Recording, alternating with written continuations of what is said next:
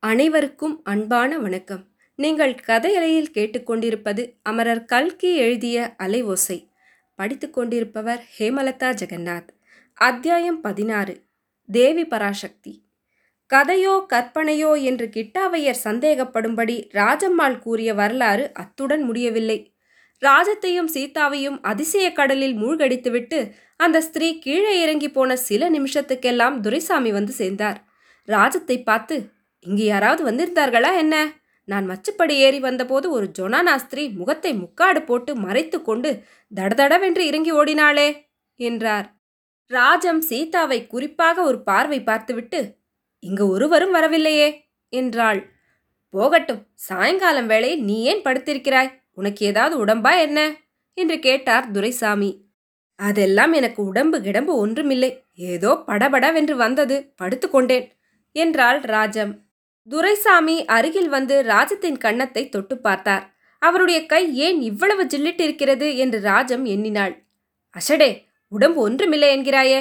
நூத்தி மூணு டிகிரி ஜுரம் இருக்கும் போலிருக்கிறதே இதோ தெர்மாமீட்டர் எடுத்துக்கொண்டு வருகிறேன் என்று துரைசாமி தம்முடைய அறைக்கு சென்றார்.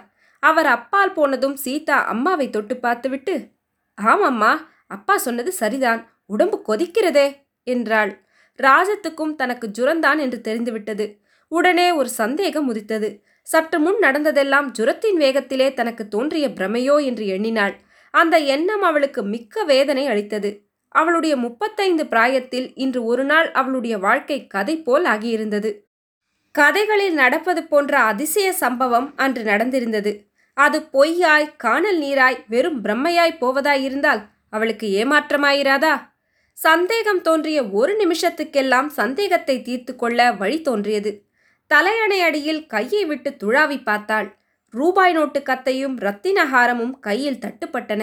பிரமையல்ல உண்மைதான் என்று நிச்சயம் செய்து கொண்டாள். சீதாவை அருகில் அழைத்து அணைத்து கொண்டு சீதா அப்பாவிடம் ஒன்றும் சொல்லாதே காரணம் பிற்பாடு சொல்கிறேன் என்று காதோடு சொன்னாள்.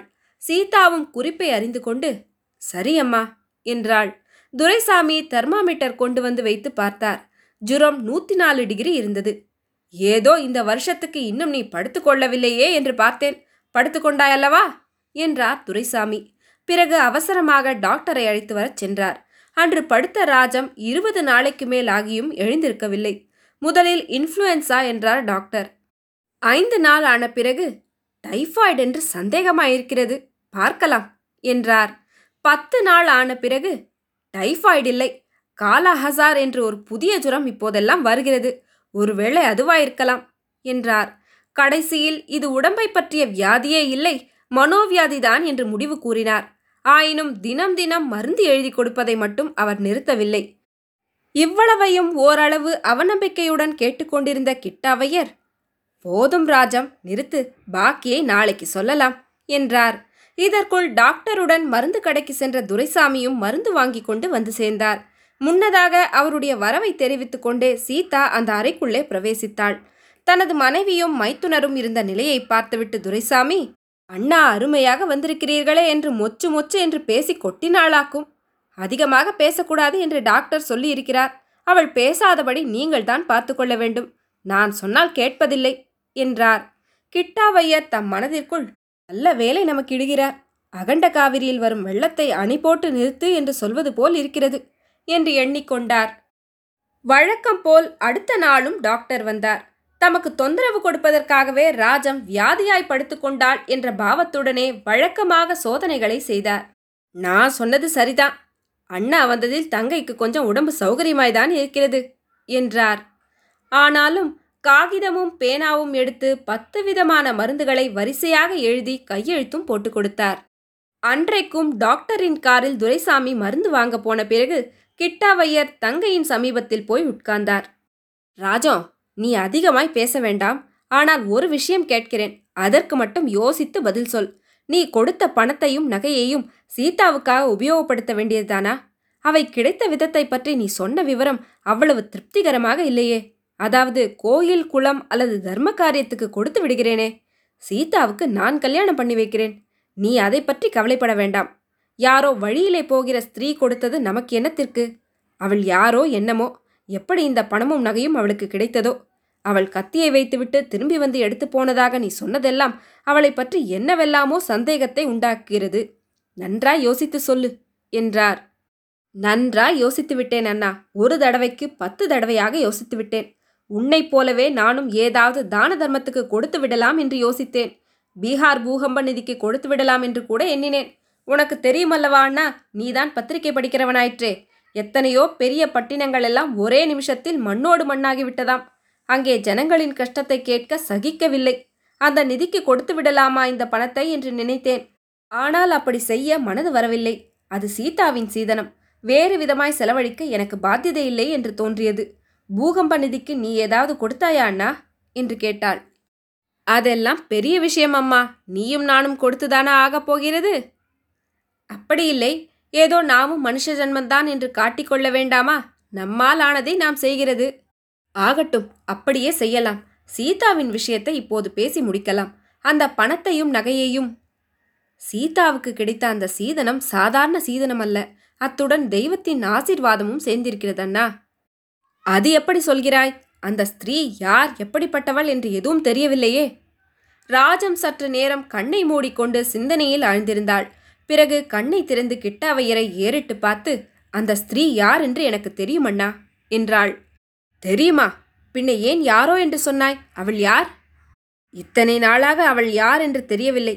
அதனால் யாரோ என்றேன். நேற்று இரவு நான் கண்ட கனவிலே அந்த ஸ்திரீ இன்னார் என்று தெரிந்தது. அப்படியா அம்மா? யார் என்று தெரிந்ததா? அவள் தேவி பராசக்தி அண்ணா. என்னுடைய இருபது வருஷ பிரார்த்தனை வீண் போகவில்லை என்றாள் ராஜம். அவளுடைய கண்களில் ஆனந்த பாஷ்பம் பெருகியது. இதனால் கிட்டாவையருடைய மனம் இன்னும் அதிகமாக குழம்பியது. டாக்டர் சொன்னது உண்மைதான் போலிருக்கிறது. இவளுக்கு மனதிலேதான் ஏதோ கோளாறு ஏற்பட்டிருக்க வேண்டும் என்று சொல்லிக்கொண்டார் உடம்பாயிருந்தாலும் மனதாயிருந்தாலும் சீக்கிரத்தில் ராஜத்தை குணப்படுத்தி அருளும்படி அவளுடைய குலதெய்வத்தை வேண்டிக் கொண்டார். அதற்கு மறுநாளும் டாக்டர் வந்தார். வழக்கம் போல் சோதனை செய்து பார்த்தார். இன்றைக்கு இன்னும் கொஞ்சம் பரவாயில்லை என்றார். பிறகு பிரிஸ்கிரிப்ஷன் எழுதுவதற்கு கையில் காகிதமும் பேனாவும் எடுத்தார். ஆனால் ஒன்றும் எழுதவில்லை. திடீரென்று ஏதோ தோன்றியவரைப் போல் காகிதத்தையும் பேனாவையும் கீழே வைத்தார். மிஸ்டர் துரைசாமி ஒரு விஷயம் சொல்லட்டுமா? என்றார். பேஷாக சொல்லுங்கள் கேட்பானேன் என்றார் துரைசாமி. உங்கள் சம்சாரத்துக்கு இனிமேல் இந்த மருந்துகளினாலெல்லாம் உபயோகமில்லை. பின்னே என்ன மருந்து உபயோகம்? ஆயுர்வேதம் பார்க்கலாம் என்கிறீர்களா? ஆயுர்வேதத்திற்கு போனால் அவ்வளவுதான். இந்த அம்மாளை எமனிடம் ஒப்புவிக்கிற மாதிரிதான். பின்ன என்ன சொல்கிறீர்கள்? உங்கள் மனைவிக்கு இப்போது கொடுக்க வேண்டிய மருந்து இடமாறுதல் தான். இந்த பம்பாய் நகரத்தில் இருபது வருஷமாக இருந்திருக்கிறார்கள் அல்லவா? வேறு ஊருக்கு போய் சில நாள் இருந்து விட்டு வரட்டும். உங்கள் மைத்துனர் கிட்டாவையர் கிராமவாசி தானே? அவரோடு கூட்டி அனுப்புங்களேன். எனக்கு கொஞ்சம் கூட ஆட்சேபமில்லை. கிட்டாவையர் அழைத்து போவதாயிருந்தால். அழைத்து போவதாயிருந்தால் என்ன? திவ்யமாக அழைத்து போகிறேன். போன வருஷமே அழைத்து போகிறேன் என்று சொன்னேன். இவர்தான் அனுப்பவில்லை. நானா அனுப்பவில்லை? உங்கள் தங்கைதான் போக மாட்டேன் என்று பிடிவாதம் பிடித்தாள். இந்த வருஷமும் அதையேதான் சொல்லுகிறேன் என்றாள் ராஜம்மாள். இந்த பிடிவாதம் உனக்கு ஆகாது. அம்மா ஊர் மாறாவிட்டால் உனக்கு உடம்பு குணமாகாது. டாக்டர் இருபது வருஷமாக இந்த இடத்தில் இருந்து விட்டேன். பாக்கி இருக்கும் சில நாளும் இங்கேயே இருந்து விடுகிறேன். அப்புறம் உங்கள் இஷ்டம். நான் என்ன சொல்லட்டும்? என்று டாக்டர் கூறி மறுபடியும் காகிதத்தையும் பேனாவையும் எடுத்து வரிசையாக மருந்துகளை எழுதினார். பதினாறாம் அத்தியாயம் முடிவுற்றது. நன்றி.